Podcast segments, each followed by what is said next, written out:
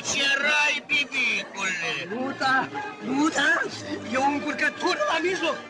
Cronicar Digital, un podcast despre ce merită păstrat. Podcastul Cronicar Digital promovează patrimoniul cultural în rândul tinerilor, scuturând de praf și prejudecăți interacțiunea cu istoria și cultura. Între Heritage și Cool, invitații, vedete, influencer și experți vorbesc despre propriile preocupări și pasiuni. Ne dezvăluie ce e important pentru ei și ar dori să transmită mai departe, care este relația lor cu patrimoniul românesc și ce înțeleg prin patrimoniu personal, pe chill și fan, ca între prieteni.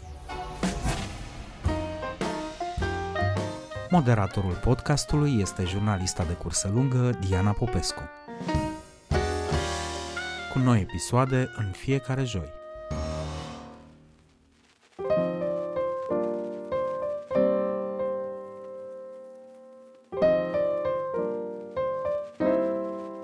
Arhitecții Bogdan Fodor și Cosma Jolt vorbesc despre doza de neprevăzut pe care o implică ridicarea unei clădiri noi într-o zonă cu case istorice. Aflăm prin ce transformări a trecut proiectul, dar și care a fost cea mai simpatică reacție a unui trecător odată terminată construcția. Ne lămurim și cum stau lucrurile cu clădirile de patrimoniu din Oradea, supranumită Capitala Art Nouveau. De exemplu, v-aș povesti paradoxul vulturului negru, care are fațada restaurată, impecabil, să spunem, dar e folosit doar un sfert. De altfel, cea clădire a avut norocul ca cineva să, să cumpere o bucată din ea, unitar, și să găsească o funcțiune care să trăiască în ea și dau valoare acele clădiri, altfel ar fi rămas goală. Nu e nimeni atras să locuiască în niște apartamente destul de modeste care costă infinit să le restaurezi. Ești pe o stradă uluitor de frumoasă, plină cu clădiri istorice în care visezi să locuiești sau măcar să mergi la job. Brusc, dai de o ruină sau de un bloc nou total ne la locul lui. E realitatea din România pe care mulți oameni se străduiesc să o schimbe. Urmărește rubrica Cine ascultă o casă, finanțată de Ordinul Arhitecților din România, prin timbrul de arhitectură. Află vești bune, povești cu case și zone ascultate și puse în valoare. La final puneți o dorință. Să le fotografiezi, să devii proprietar de casă veche, să te implici când în cartierul tău se pregătește o construcție anapoda? Tu alegi.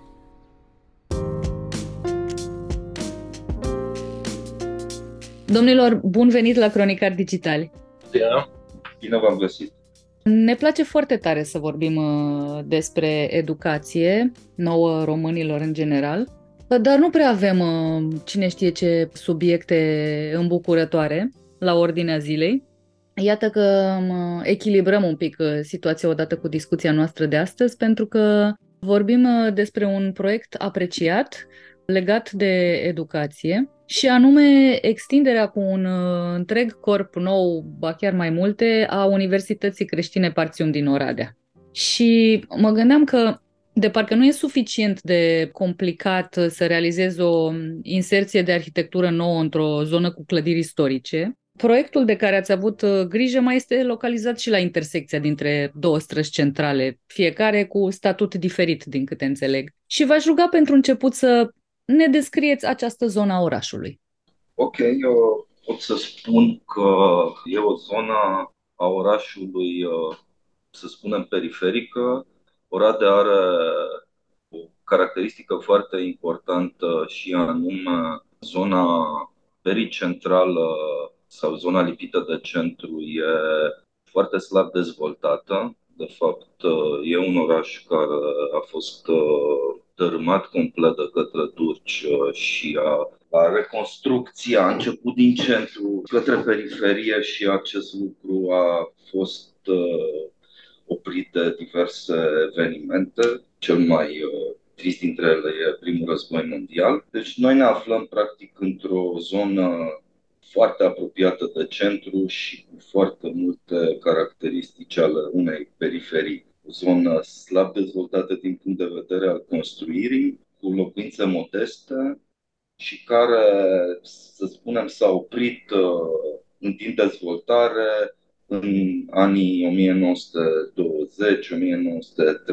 1920-1930. Interesant pentru proiectul ăsta că se află teoretic la confluența a două străzi, una dintre ele, în mod ciudat, se numește Piața Radovei, dar e de fapt o piață, o piață care nu și-a împlinit niciodată menirea. E o piață, aș spune o piață imaginară. E o piață care apare pe desene, dar nu, niciodată nu și-a îndeplinit uh, spațiul. Nu, nu, nu există decât în imaginația oamenilor. Și are o istorie foarte interesantă și ciudată. A fost generată de o capelă romano-catolică și practic s-a format un spațiu în jurul capelei. Asta a fost în secolul XVII.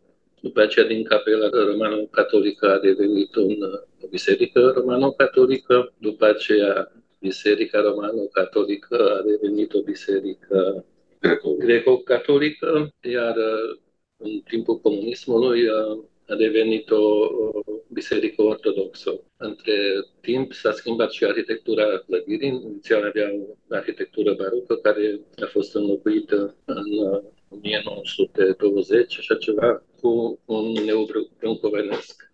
În 1940 s-a întâmplat un lucru ciudat. La piața aceasta care avea o formă o fuțiformă ce înconjura biserica, a fost tăiată în două pe lungime și jumătate din piață a fost donată bisericii ortodoxe. Și asta a generat faptul că avem o stradă care se numește piață, dar de fapt este o stradă. Când am început proiectul, n-am știut acest lucru, fiindcă era un concurs și am avut un teren, am fost pe sit, dar n-am, n-am înțeles acest, această istorie a locului foarte în detaliu și am făcut uh, proiectul, prima variantă de proiect fără să știm acesta. Și acest lucru a generat anumite complicații. Într-un moment dat a trebuit să tăiem din clădire o bucată destul de mare, două travei, fiindcă am aflat că acel teren care era în interiorul gardului, de fapt juridic este mai mic decât ce înconjoară gardul și o bucățică, un triunghi este al ortodoxilor. I-am dus la ortodox și am zis, uitați, aveți aici un teren. Și domnul părinte n-a știut de acel teren și a zis, nu terenul meu, e în afara gardului.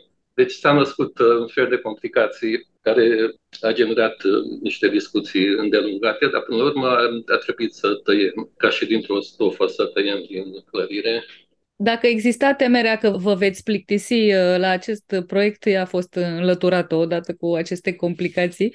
Mă gândesc că fiecare proiect uh, are complicațiile lui, așa cum uh, fiecare proiect are propriile particularități. Voiam să vă întreb care sunt particularitățile acestui proiect, dincolo de faptul că a trebuit să realizați o clădire nouă, modernă, funcțională, într-o zonă cu case, cum spuneați, modeste, fără a dezechilibra peisajul.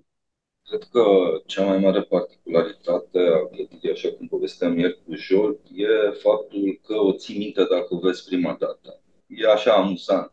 Cine a văzut clădirea o va ține minte. Poate nu-și va aminti ce e acolo, dar sigur o să spună, a, am văzut, dacă va revedea o imagine cu ea, presupun că va spune, a, a această clădire am văzut. Ca și particularități ale clădirii, aș putea să spun că există niște chestiuni care nu au mai fost uh, folosite sau tocmai uh, există niște chestiuni care au fost folosite și care ne-au folosit nouă să compunem uh, fațada clădirii de exemplu, folosirea ceramicii nu e o chestiune care e străină de orate. E clar un gest făcut uh, pentru că noi, uh, înainte cu un timp, am lucrat la restaurarea fațadei culturului negru și eram obișnuiți uh, cu acest material. Hai să spunem acum că particular e modul în care am folosit acest material.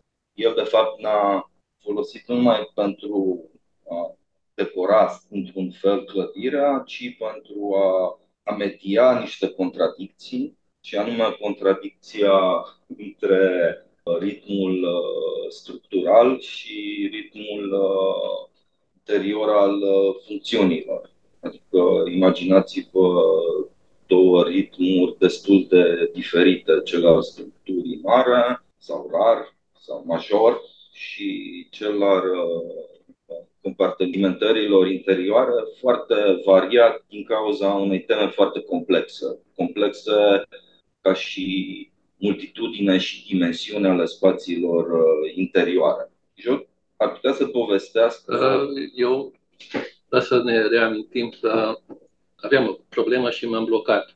M-am blocat de acest conflict între structură și funcțiune. Sunt două chestii esențiale pentru arhitectură și n-am știut să termin desenul și am ieșit cu Bogdan în bucătărie. Și acolo am început să discutăm, să ne dăm seama care e problema. Și problema era că doream o clădire în care este prezentă structura clădirii, fiindcă așa cred că structura este o parte esențială a clădirii, chiar dacă nu îi, dă, îi, nu îi conferă o frumusețe de suprafață, dar să zicem că este partea de adevăr din clădire. Și uh, doream să avem o structură simplă, ușor de executată, cu deschideri destul de regulate de 6 metri și cu universitate, o clădire de învățământ cu ferestre largi, uniforme și am primit de la beneficiar o temă de proiectare care era fragmentată în bucăți mici, fiindcă erau multe birouri. Deci uh, universitatea are mai multe clădiri în oraș și urma să fie amplasată în această clădire partea de administrație. Și din cauza asta aveam uh, o colecție de deschideri, cum am creionat fațada, și asta mă deranja și când vreau să fac o fereastră mare, m-am trezit că un perete interior se izbește de, de geam și trebuia să rezolvăm uh, acest conflict. De fapt, totdeauna când arhitectul proiectează, are niște cerințe contradictorii și, de fapt, întregul proces de proiectare este un proces de mediere între diferite cerințe foarte contradictorii. Îți amintești când am desenat pentru doamna Ediția Casa, și a zis că vrea o casă mică da. și ne-a înșirat ce suprafețe are nevoie și a ieșit o casă foarte mare și până la urmă am înțeles că de fapt să ea vrea o casă scundă, nu o casă mică. casa mică la ea însemna casă scundă, adică parte. Deci uh, eu zic că practic uh, plastica arhitecturală a fost generată de această contradicție, de acest conflict și, de fapt, ceea ce am făcut, am mediat acest conflict acolo unde peretele s-a zbit de geam, am pus elementele ceramice. De altfel, această temă, această problemă apare și la niște clădiri foarte cunoscute și foarte diferite de această clădire. De exemplu, la clădirea Seagram Building din New York a lui Miss Van der Rohe, unde Detaliul seamănă foarte tare cu al nostru, dar că în loc de elementele ceramice, acolo sunt niște grinzi din bronz făcute. Clădirea arată total diferit, dar rezolvă același conflict uh, ca și la noi.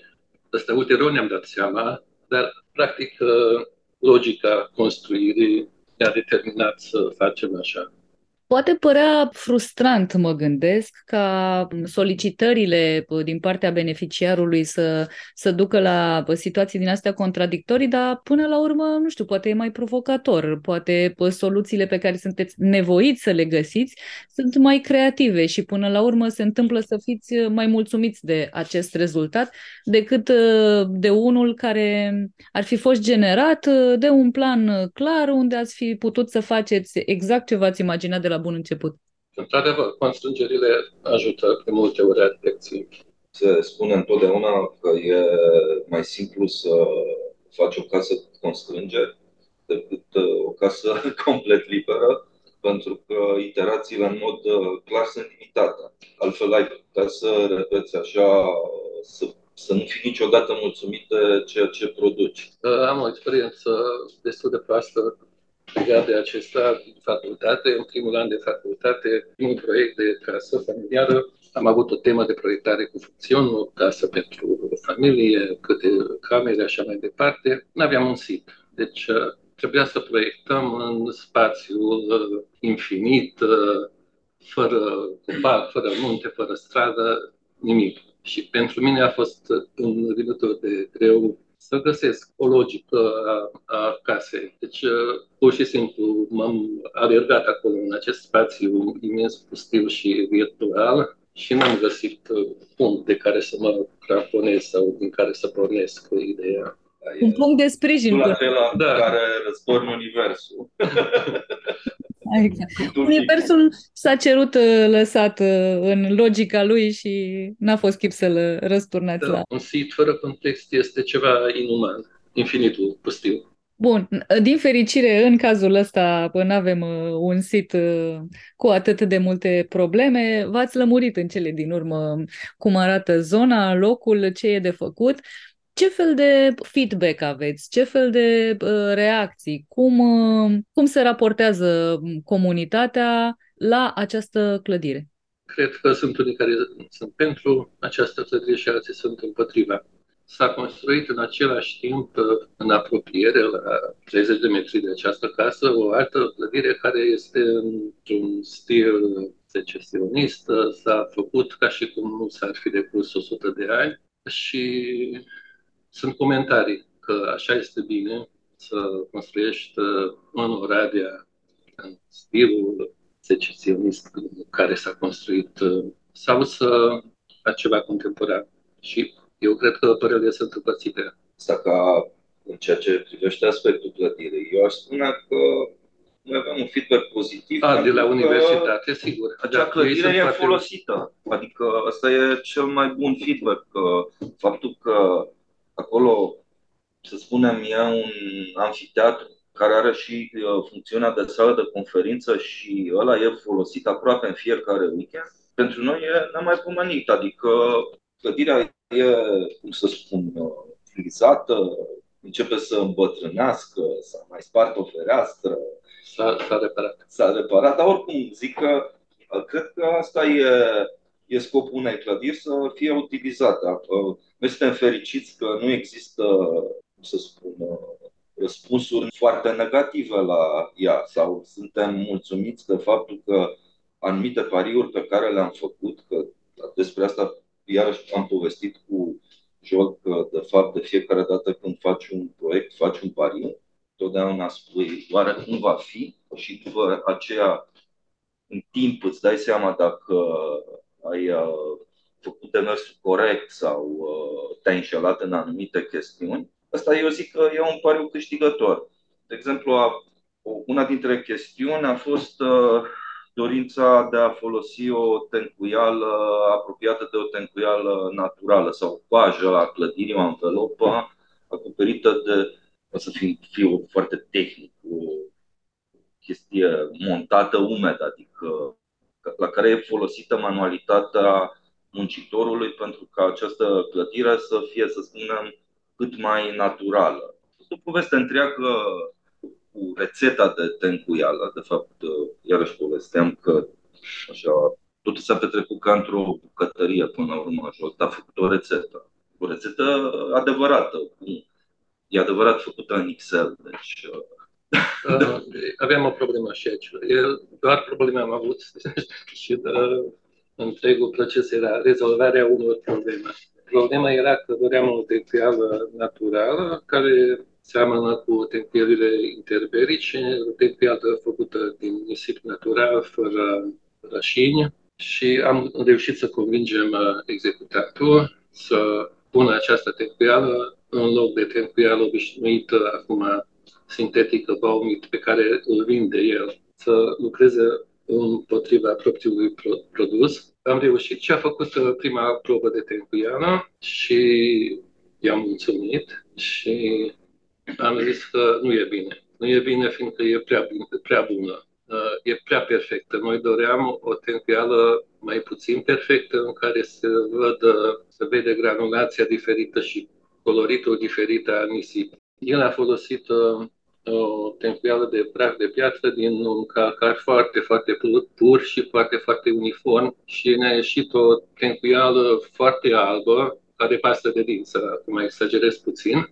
și era prea, prea perfectă și doream să-l stric. Și, și întrebarea este cum, cum îl spargem, cum, cum îl stricăm. Păi, ideea cea mai comună ar fi fost să punem coloranți, doar că executantul a zis că nu asigură că diferitele șarje amestecate o să fie de aceeași culoare și că tehnologia care există aici, pe fabrică, nu, cu asta nu dă garanție că o să fie uniform. Și atunci, până la urmă, am ales soluția ca în loc de ciment alb să folosim ciment gri și atunci am mai, am mai reușit să spargem din acea perfecțiune, să mai să facem perfect, mai omenesc, mai... Mai, mai credibil. Mai, da, da. Apropo de feedback-ul, feedback-ul meu preferat vine de la un copil. După ce s-a construit, am avut treabă acolo și la un moment dat am văzut că vine un copil, cred că de la școală, avea ghiozdan și copilul a observat uh, ceramica de la intrare care strălucea foarte interesant și am mers acolo să pipăie, să se joace cu ceramică, iar mama l-a tras de acolo, nu e voie, acela e o chestie serioasă, iar eu îmi prindeam capul că lasă să se uite că pentru asta am făcut, să fie interesant. Deci ăsta e un feedback care îmi place.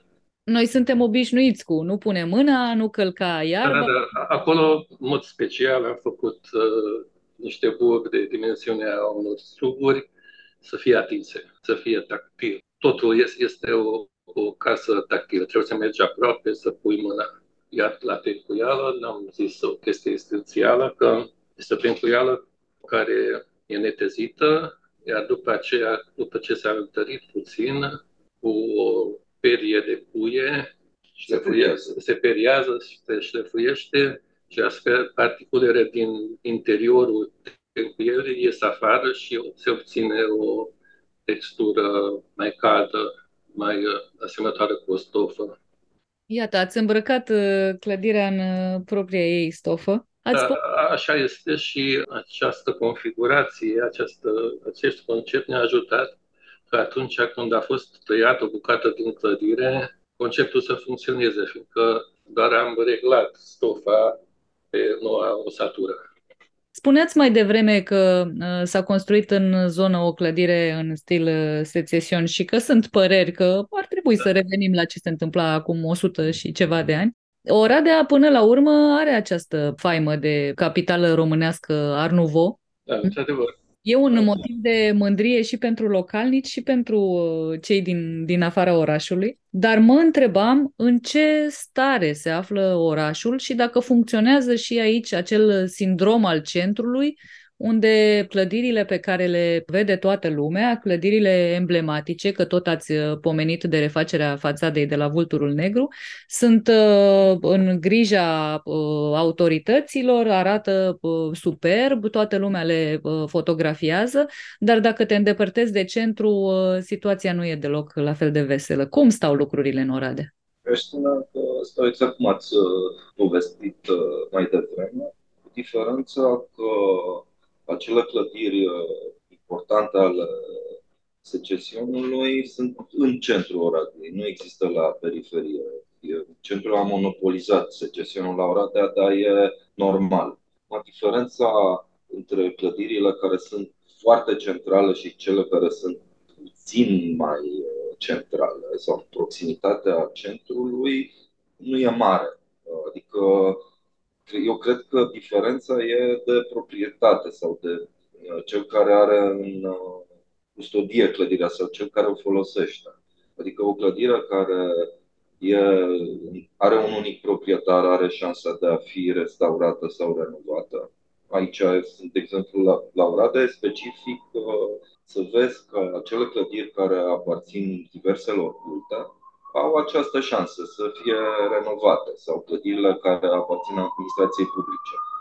Și vreau să spun că clădirile care au mai mulți proprietari, cu acelea e într-adevăr o problemă, o problemă și din cauza faptului că oamenii nu au o putere financiară să restaureze aceste obiecte. Dar e important că le folosesc. Aici e un paradox. De exemplu, v-aș povesti paradoxul vulturului negru, care are fațada restaurată, impecabil, să spunem, dar e folosit doar un sfert. Și asta mi se pare păcat, adică e doar o coajă acum. Sigur, el are interior, dar e golit de utilizator. De altfel, Cea clădire a avut norocul ca cineva să, să cumpere o bucată din ea, unitar, și să găsească o funcțiune care să trăiască în ea, deși aparent nu e o funcțiune, să spunem, potrivită cu acea clădire. Eu cred că e potrivită până la urmă că oamenii lucrează acolo, sunt niște spații de birouri și dau valoare acele clădiri, altfel ar fi rămas goale. Nu e nimeni atras să locuiască în niște apartamente destul de modeste care costă infinit să le restaurezi. Care ar fi soluția pentru o clădire cum e Vulturul Negru? Vulturul Negru a fost construit înainte de primul război mondial. Oradea era, cred că, la apogeul din punct de vedere economic și cultural și s-a construit o, un complex imens, cazinou, hotel, magazine, pasaj și s-a imaginat atunci o lume prosperă care inventează și uh, acest vis a fost distrus de primul război mondial. După aceea a urmat al doilea război mondial și dispariția evreilor din Oradea, ce foarte important, fiindcă o mare parte din economia prosperă a Oradiei s-a datorat evreilor. Deci, până la urmă, acest măreț complex niciodată n-a funcționat la capacitatea la care s-a proiectat. Deci, ca să reiau, nu avem nicio soluție, nu cred. Cred că aceste mari ansambluri, e culturul negru, nu, nu, nu poate să, să supraviețuiască decât dacă e folosit. Ori folosința și restaurarea înseamnă un consum financiar foarte mare. Mi, mi se pare important, de exemplu, să reușesc să-l păstrez. Nu, știu, nu, nu putem da o soluție acum, dar Uh, ar trebui măcar să poți să îl păstrezi în condițiile în care îl găsești acum, de să nu se degradeze mai tare. Dar acest lucru, în principiu, s-a rezolvat, s-au reparat uh, fațadele, s-au oprit niște activități în sălile mari ale palatului. Acum urmează să vedem ce se va întâmpla cu apartamentele, dar e o chestiune care va dura foarte mult. Nu, nu, nu cred că are cineva o rețetă pentru așa ceva. De exemplu, vă dau un exemplu care e foarte interesant și puțin trist. S-a reabilitat o stradă comercială paralelă cu pasajul, care e foarte bine primită de către comunitate și turiști, foarte intens folosită, dar această stradă a golit complet pasajul, nu mai are niciun utilizator. Nu știu care e, cred că merită, merita să trăiască ambele, doar că orașul nu poate să, să, să populeze atât de mult. E un oraș totuși relativ mic, nu e București. Poate, am zis, dacă e un oraș mai mare, mult mai populat, probabil că și aceste clădiri care de fapt prefigurau un oraș mult mai mare, care nu s-a întâmplat din păcate, o să înceapă să fie folosite mai intens. Păi una dintre soluții este cea de la partea de hotel, fiindcă noi am făcut acolo proiectul, dar de fapt proiectarea a început total altceva. Beneficiarul, domnul Tesari, proprietarul RDS-ului, ne-a chemat pe noi uh, să spunem părerea despre un proiect de clădire nouă care s-ar fi realizat uh, pe lângă hotel, o clădire complet nouă, la care erau vreo două, trei proiecte deja schițate de către diferiți arhitecți, unii din țară, alții din Italia, și ne-a întrebat cum sunt aceste proiecte. Proiectele erau proaste. Ne-a întrebat ce să facă, dacă noi putem să proiectăm acolo ceva mai bun. Și colegul nostru a propus să, să cumpere hotelul. Cumpără hotelul și fă acolo uh, sediul de firmă. Tocmai era în de vânzare, fiindcă a dat fragment, era folosit cum trebuie și domnul Tesari, care este un inteligent, a acceptat acesta și a dat 4 milioane pentru hotel. A fost puțin surprins după ce am făcut primul SF că mai trebuie să plătească 5 milioane. Dar până la urmă a ieșit o, o clădire nu doar cu o fațadă bună, dar și cu interioare foarte bună și este foarte mulțumit. Deci astfel, uh, da, funcțiunile care s-ar putea amplasa în clădiri noi ar putea să fie amplasate în clădiri vechi. Asta este o soluție, desigur. Pentru asta trebuie și bani și inteligență. Da, dar este, iată, bă, salvarea pentru ca bă, o clădire cum e Vulturul Negru să nu aibă un viitor uh, în aceeași nuanță. Da, lucrurile pot părea nu tocmai vesele, dar iată că măcar în parte o casă bă, emblematică pentru Oradea are șansa totuși la un, la un viitor. Ea e captivă în trecut, presupun, din uh, pricina felului în care a fost gândită și a faptului că nu mai corespunde cerințelor de astăzi și pretențiilor și funcțiunilor la care ne-am aștepta în 2023, dar măcar pe bucăți, fiind folosită, asta îi dă o șansă să supraviețuiască perioada astea. Eu m-aș întoarce la problema cea ridicată, construire în stil versus uh, construire contemporană. Milan Kundera are un eseu în care spune că dacă cineva ar compune aici, acum, astăzi, o sonată de Beethoven, oricât de perfectă ar fi sonata aceea, n-ar fi valoroasă, fiindcă ar fi doar o imitație. Chiar dacă ar fi mai bună, totdeauna uh, opera artistică este legat intrinsec de timpul lui în care este făcut. Deci e o absurditate, sau se poate face, dar, dar nu are valoare. Probabil că are valoare, dar nu mai are relevanță pentru, pentru prezent. Da, da, poate asta e formularea mai bună. Nu are relevanță pentru anumite meserii. Relevanță are, mare relevanță, dar privit așa în contextul nostru, în contextul social, politic, sigur are relevanță.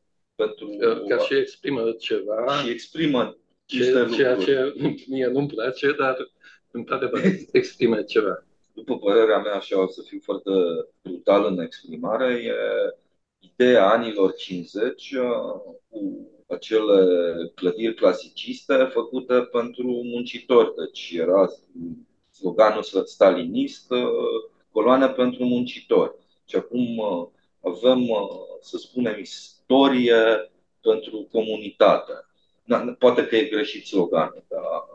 Într-un fel, cred că arhitectura este un dialog, iar uh, casele, la fel ca și cărțile, cum spunea Borges, cărțile dialogează între ele și casele dialogează între ele și casa ce a făcut, cred că dialogează pe de o parte cu casele din Oradea, adică cu secesiunea acesta prin uh, ceramica, care nu, nu spune aceeași lucru, dar vorbește despre aceeași temă, pe de altă parte, dialogează cu niște case făcute la New York, de exemplu, am amintit, sau la Londra, deci dialogează cu uh, arhitectura contemporană. Totdeauna a fost așa și clădirile moderniste din București, de fapt, sunt un ecou sau dialogează cu ce s-a întâmplat atunci în Europa. Vorbim de, despre dialoguri. Eu vă mulțumesc foarte tare pentru al nostru ok, ne bucurăm că am povestit. Abia ne-am încălzit. Noi am mai putea. O să mai continuăm din asta. Sunt absolut convinsă că dacă tot v-am uh, făcut uh, un astfel de program la început de zi, el e doar începutul uh, unui dialog amplu din care mai mult ca sigur vor apărea niște idei bune pentru Oradea sau pentru Cluj sau pentru oricare alt oraș în care sunteți solicitați să să aduceți ceva în plus. Mulțumesc tare mult! Mulțumim și noi! La revedere, o zi La revedere!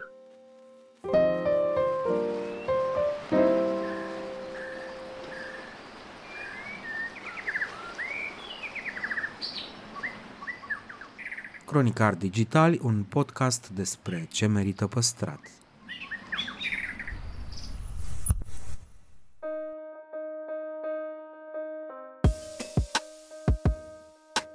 Adrian Butuc, CEO al Bicau Industries, spune povestea unui business pentru care profit înseamnă și să ajute comunitatea și are o veste grozavă pentru clădirile de patrimoniu. Campania Atenție, nu cade tencuiala, prin care celebrele plăcuțe devenite un nedorit brand de oraș se pot transforma în simple exponate de muzeu.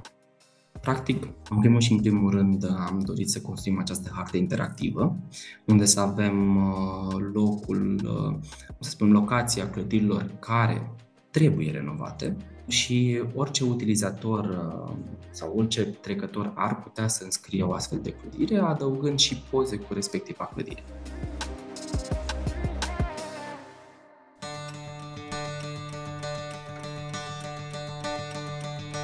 Domnule Adrian Butuc, bun venit la Cronicari Digitali! Bună și mulțumesc pentru invitație! Trăim într-o țară interesantă, aș putea să spun, și este țara în care când mergem pe stradă ne uităm ori în jos ca să nu călcăm în vreo groapă, ori în sus ca să nu ne cadă în cap o bucată de tencuială. Și uh, este motivul pentru care ne-am întâlnit astăzi, faptul că în România de acum, problema clădirilor deteriorate, care sunt periculoase atât pentru cei din interior cât și pentru cei din exteriorul lor, se perpetuează în mod dramatic și avem în țară peste 2600 de clădiri cu risc seismic, 1 și 2, iar cele mai multe dintre ele sunt previzibil în București.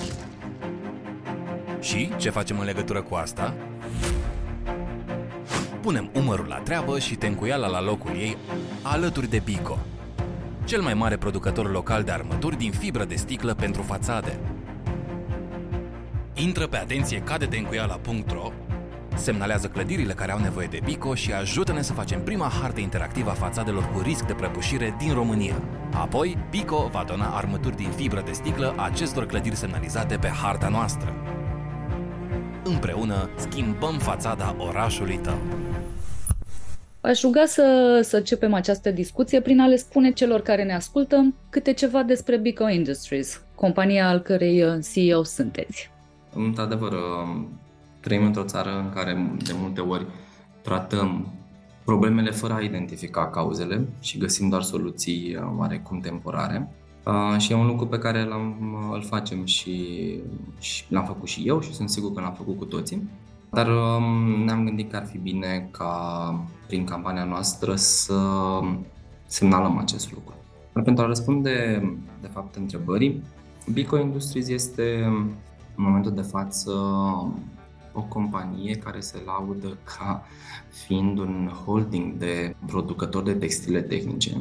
Și de ce spun acest lucru? Bico operează în momentul de față în 5 centre, în 5 locații, unde produce plase din fibră de sticlă, adică țesături din fibră de sticlă proiectate pentru armarea termosistemelor, țesături din fibră de sticlă proiectate pentru armarea și um, consolidarea altor materiale industriale, în sensul că orice aplicație din domeniul construcțiilor și nu numai, care are nevoie de o rezistență mecanică sporită, are nevoie de o inserție de fibră de sticlă sau poliester și noi avem posibilitatea, prin resursele de care dispunem, atât tehnologice cât și de know-how, să producem aceste tipuri de țesături. Și um, în momentul de față, Bico este liderul de piață în România, ca și producător de plasă din fibră de sticlă. Operează, după cum spuneam, în 5 locații. Două dintre acestea sunt localizate în România, una în Piatra Neamț, unde este de fapt și headquarterul companiei. Aici avem și una dintre fabrici, unde producem țesăturile pentru clienții business to business, adică pentru clienții care au nevoie de, arm- de armăturile noastre în produsele lor. O altă fabrică este localizată în Vaslui, este fabrica pe care s-a construit de fapt Bico de-a lungul anilor uh, și acolo e și fabrica cu cea mai mare capacitate de producție a plasei proiectate pentru armarea termosistemelor un produs mult mai cunoscut pentru că este un produs care ajunge în retail, poate fi cumpărat din uh, magazinele DIY și utilizat de consumator în mod direct. Tot pe această linie de business avem alte două fabrici în Republica Moldova, una în partea de sud a Republicii Moldova, în uh, unitatea administrativ-teritorială Găgăuzia, în orașul Vulcănești, una în uh, proximitatea municipiului Chișinău, în orașul Ialoveni, și recent în prima jumătate a acestui an, mai specific în luna mai, am reușit să finalizăm uh, un uh, M&A prin care ne-am deschis un punct strategic și în Lituania, în uh, care operăm o fabrică cu o capacitate dublă față de capacitatea pe care o avem la Piatra Neamț, pe linia de business unde dezvoltăm textile tehnice pentru armarea altor aplicații industriale. Și ca să dăm cumva Uh, să ieșim așa din zona foarte tehnică. Alte aplicații industriale pentru noi înseamnă folie de aluminiu care trebuie armată, adică practic orice material care nu are rezistență mecanică. Când v-ați lansat pe piață, ați avut această ambiție de a deveni numărul unu sau ați gândit așa businessul sau pur și simplu uh, s-a întâmplat, mă rog, cu ghilimelele de rigoare, evoluând, dezvoltându-vă încercând să înțelegeți care sunt uh, cerințele, nevoile și ce se poate face în sensul ăsta. Uitându-ne spre istoric, um, un singur lucru e constant, uh, dorința de a progresa și de a, de a inova. Dar, într-adevăr, în momentul în care BICO a fost întemeiată în 2006, profilul de activitate era un pic diferit, în sensul că era o companie concentrată pe investițiile în real estate. În 2009 ne-am dat seama, sau uh, fondatorul companiei, de fapt, uh, și-a dat seama că pasiunea lui către producție nu, nu poate fi compensată de tranzacțiile pe, pe real estate și a dat viață unei platforme industriale din, din Vaslui. De asta fabrica din Vaslui are o conotație foarte sentimentală pentru noi, pentru că este punctul pe care s-a clădit Bico ca și entitate pe care o reprezint eu astăzi. Fabrica din Vaslui, unde la momentul respectiv vorbeam de o platformă industrială cu numele Hitro, o platformă foarte cunoscută la nivel național, care bineînțeles că era în uh, proces de ok, insolvență și de faliment. Um, s-a preluat un anumit spațiu de, din acea zonă și s-a construit o fabrică de producție a polistirenului inițial, până în 2012, când am uh, realizat că pe lângă polistiren ar fi bine să mai adăugăm un element la portofoliul nostru de produse și am început să producem plasa din fibră de sticlă, care de fapt vine peste, peste polistiren tocmai pentru a completa, adăugând astfel încă un element din, uh, din termosistem în portofoliul nostru. În 2015 am de, decis că businessul de producție de textile tehnice și plasă din fibră de sticlă se potrivește mai bine pentru o activitate pentru profilul nostru și am renunțat la businessul de polistiren, de producție de polistiren și am concentrat atenția pe dezvoltarea capacității lor din toate punctele de vedere, cât, atât uh, industriale cât și tangibile și intangibile pentru producția de plasă din fibre de sticlă. În 2019 a fost primul an în care am um, decis să ieșim cumva din uh, zona de termosistem și de asta am investit uh, în producția de țesături tehnice, fie ele din fibră de sticlă sau poliester, pentru armarea altor, uh, altor materiale, ca membranele, ca plăcile de gips carton, etc. Și am diversificat activitatea. Dacă ne uităm acum la ideea de holding, ea a prins, să zic așa, culoare și formă în momentul în care Bico a devenit parte, Bico ca și entitate a devenit parte dintr-un holding, după cum uh, sunt bucuros să spun că în 2020 fondatorul companiei a decis că într-adevăr are nevoie de fapt, nevoia unui partener strategic în Bico venea din faptul că aveam foarte multe proiecte în sertar pe care am fi dorit să le, să le abordăm. Și la momentul respectiv uh, în acționariatul BICO a intrat uh, inițial cu o participație minoritară Roca Investment, iar în 2022 uh, BICO alături de o altă companie a întemeiat uh, holdingul de materiale de construcții Roca Industry, holding care în acest moment este listat pe bursa de valori din București, holding din care în acest moment uh, face parte BICO alături de alte patru, patru companii cu diverse profile de activitate, holding care în momentul de față deține 60% din uh, acțiunile BICO Industries. Ați uh, pomenit uh, plasa din fibră de sticlă este cumva motivul pentru care ne-am întâlnit uh, astăzi și uh, stăm de vorbă, pentru că um, acest produs stă la baza unei întregi campanii. Ne-am obișnuit uh, toți cu um, acele plăcuțe pe care scrie atenție cade tencuiala. La un moment dat făceam niște glume destul de amare și spuneam că ar putea fi, nu știu, tagline-ul Bucureștiului cel puțin. Acest brand de oraș devenise atenție cade tencuiala. Sunteți inițiatorii unei campanii care ar putea da mult optimism românii românilor în general și bucureștilor în special, atenție, nu cade tencuiala. Voiam să vă întreb cum s-a născut această campanie, a cui a fost ideea, ce v-ați propus cu ea? Să spun că, în primul și în primul rând, ne-am dorit să facem Bico cunoscut ca nivel de brand, ca brand awareness, dar um, nu neapărat pentru uh, a scoate în evidență, să spunem, uh, structura produselor noastre, cât uh, pentru a prezenta consumatorului faptul că Bico este un, uh, un jucător un operator, liderul de piață din domeniu, care pune la dispoziție soluții pe care te poți, te poți baza. Ideea a pornit uh, la începutul anului uh, în care ne aflăm, când uh, pentru prima dată în, să zic, istoria noastră am decis că e momentul să investim și în zona de marketing. Investiția pe care am realizat-o um, a venit, bineînțeles, cu selecția unui partener alături de care să facem, să facem genul ăsta de activități. Iar ideea a plecat, a plecat fix de la chimia dintre dorința noastră de a transmite un mesaj foarte clar către consumatori că, uite, există o soluție pentru a rezolva o problemă pe care noi acum doar o atenționăm și echipa de marketing care tocmai ne-a prezentat uh, ideea că, uite ce bine ar fi dacă am schimbat puțin narativul și din atenție ca de tencuială am pune un nu la locul potrivit și am demonstrat că soluția pe care noi o punem la dispoziție poate contribui la, la această, această cauză. Cam așa s-a, s-a născut ideea, ne-a plăcut uh, tuturor, bineînțeles.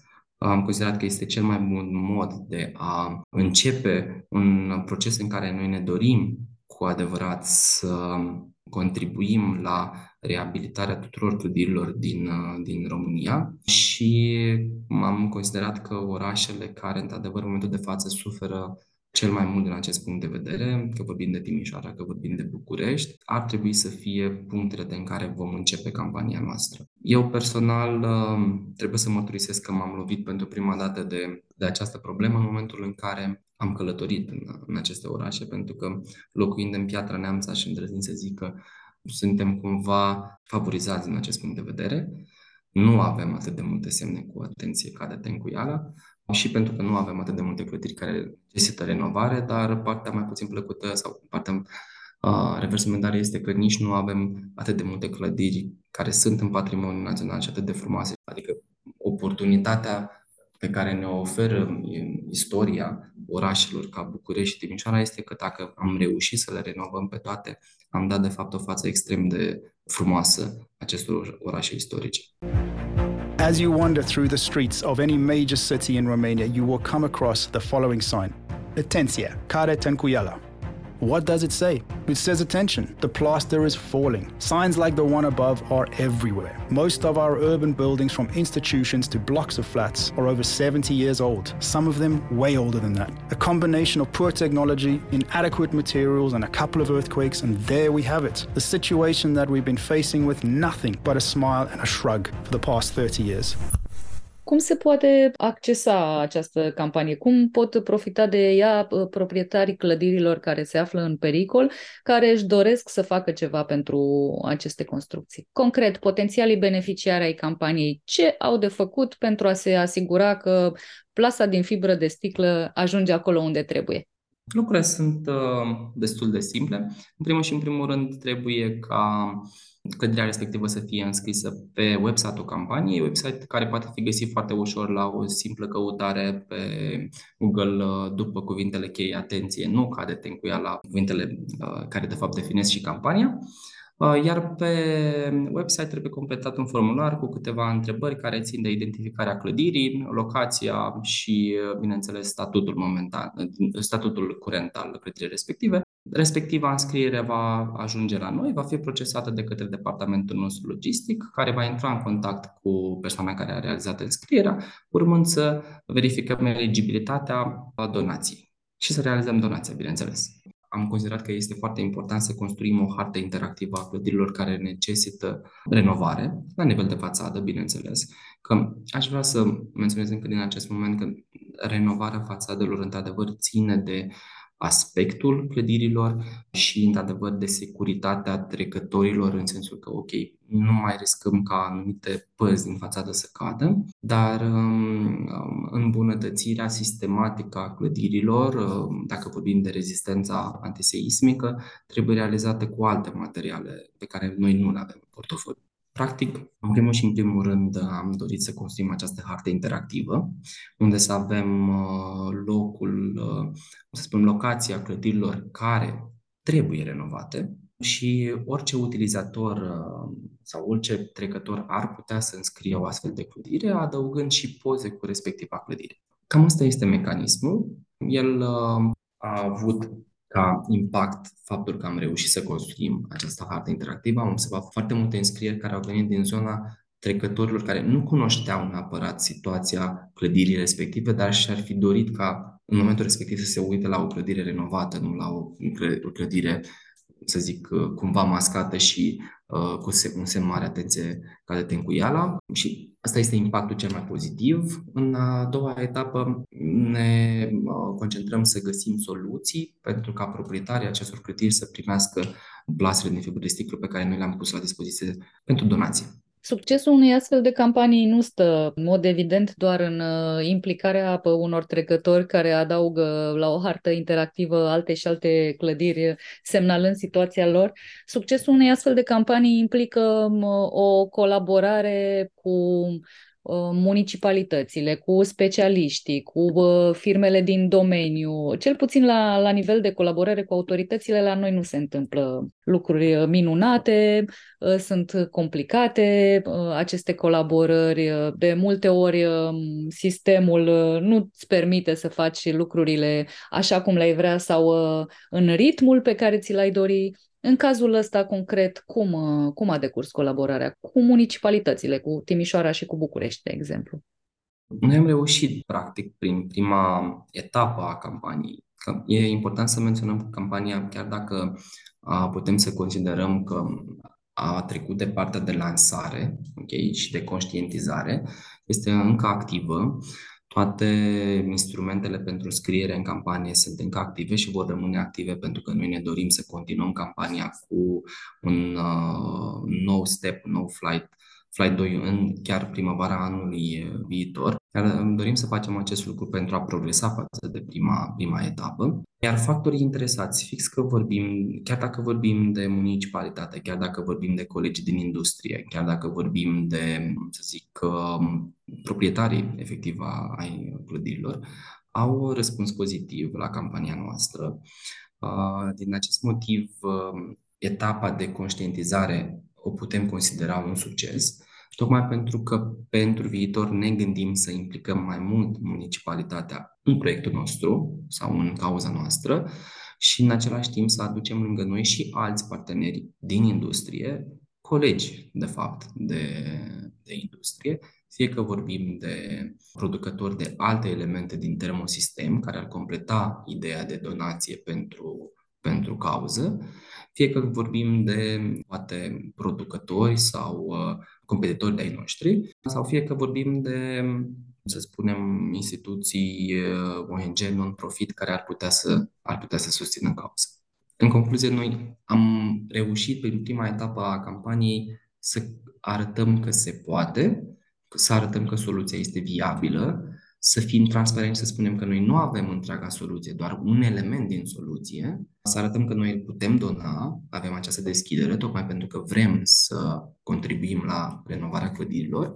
Și acum este momentul în care, ok, strategic vorbind, am preferat să și dorim, să intenționăm să facem asta, să ne așezăm alături de cei din municipalitate și uh, de către, de exact cum am spus, colegii din industrie, um, să ne așezăm la aceeași masă pentru a găsi împreună cea mai bună direcție pentru a continua campania și pentru a atinge obiectivul acesteia. Și obiectivul final nu este doar de conștientizare, ok, am făcut o campanie în care a avut sare și piper și wow, ce bine a fost și am atins 20 de milioane de view și etc. Obiectivul este să vedem totuși că harta cu clădirile care necesită reabilitate, încet, încet se diminuează. Adică clădirile încep să fie renovate. Cam, cam ăsta e obiectivul nostru. E un obiectiv îndrăzneț, dar și cumva pe termen mediu și lung. Adică nu avem așteptarea că vom rezolva asta azi pe mâine. Nu cred că se așteaptă nimeni la așa niște performanțe science fiction. Vorbim despre clădiri de patrimoniu, despre clădiri vechi valoroase care merită atenția noastră, merită intervenția noastră, merită o soartă mai bună decât au majoritatea lor în prezent. Există o clădire favorită? Din România, nu? Să începem cu România până una alta. Da, bineînțeles. Acum, cu siguranță că voi fi, da, poate cu riscul de a fi acuzat de subiectivism, eu sunt o persoană care este destul de atașată de comunitatea în care trăiește zi de zi și cumva pentru noi este și o motivație să arătăm că în Piatra Neamț, nu tocmai cel mai industrial oraș, se poate construi o poveste frumoasă în industrie. Și, să zic așa, o clădire preferată este, într-adevăr, Teatrul Național din, din Piatra. Teatru care are o poveste frumoasă, are un flavor foarte plăcut și, din fericire, are și un prezent frumos, pentru că recent a fost reabilitat și arată foarte bine, fiind localizat chiar în centrul orașului Piatra Neamț, poate fi vizualizat de orice vizitator și ținând cont că acolo se întâmplă și se organizează evenimente foarte atractive, e și o clădire în care vrei să, vrei să fii, nu doar să, să o vezi în exterior. De asta cred că pe mine mă, mă atrage. E perfect că teatrul a încăput pe mâini bune și că are un prezent vesel. Acolo se și întâmplă multe lucruri importante din, din punct de vedere cultural. E bine că se întâmplă asta. Care ar fi următoarea clădire favorită pe care doriți să o știți în siguranță, la care e nevoie să se intervină încă? Aș vrea ca majoritatea clădirilor din orașele de care am vorbit să răspundă, de fapt, acest, acestei dorințe. Aș vrea ca majoritatea clădirilor din București. Pentru că farmecul Bucureștiului și farmecul orașului Timișoara nu este, nu este doar într-o clădire. Este de fapt în uh, satisfacția pe care ți-o dă activitatea ca și uh, trecător, activitatea ca și uh, uh, atunci când ești la o plimbare. Deci uh, m-aș bucura dacă obiectivul, sau eu aș fi fericit sau împlinit dacă aș ști că, într-adevăr, majoritatea clădirilor din, din București îți permit să te bucuri de o astfel de plimbare, să fii și în siguranță, dar și mândru că, de fapt, ești în, această, în acea locație și mm, te poți bucura de frumusețele ei. Adică nu mi-aș concentra atenția doar pe anumite clădiri, mi-aș concentra pe imaginea de ansamblu a, a orașului, imagine care, de fapt, e apreciată de mine în majoritatea orașelor în care, în care merg. Domnule Butuc, mulțumesc tare mult și vă urez uh, succes și vă urez și ne urez ca acele multe plăcuțe cu atenție ca de tencuiala să ajungă doar exponate de muzeu într-un viitor, uh, dacă nu foarte apropiat, măcar rezonabil rezonabil e cuvântul de adevăr corect și um, cred că um, da, putem să le păstrăm. O să avem pozele făcute, sunt deja încărcate pe, pe, pe hartă, să rămână doar la nivel de amintire, ar fi, ar fi foarte bine. Da, exact cum avem, nu știu, Muzeul Amintirilor din Comunism sau uh, al uh, copilăriei petrecute acum jumătate de secol, să fie și uh, Muzeul Amintirilor dintr-un trecut în care clădirile nu erau sigure, să, să mm-hmm. vedea și să le arăți copiilor, uite domnule, ce lucruri îngrozitoare se petreceau atunci, dar da, noi în 2045 suntem foarte ok și clădirile noastre sunt la locul lor, nu mai trebuie să, să ne ferim și să trecem pe trotuarul celălalt ca să admirăm o clădire veche. Cred că cam asta e, de fapt, cam aceasta este cauza noastră. Să lăsăm prezentul acesta un pic în urmă și să mergem spre soluție, să reabilităm clădirile pentru că știm cum. Trebuie doar să ne dorim cu adevărat acest lucru și împreună o să facem, pentru că nu se poate să facă doar Bico, sau doar o parte din uh, membrii comunității, trebuie să fim cu toții concentrați pe acest obiectiv și sunt absolut convins că o vom realiza. Sunt o persoană destul de optimistă și cred că e bine să, să rămânem optimiști mereu în, uh, atât în activitatea cât și în viața de zi cu zi și singurul lucru care poate ne lipsește în momentul de față este faptul că trebuie să facem lucrurile un pic mai repede. Atât. Că de progresat progresăm doar că e bine să ne impunem un ritm mai accelerat. Mulțumesc tare mult! Mulțumesc și eu!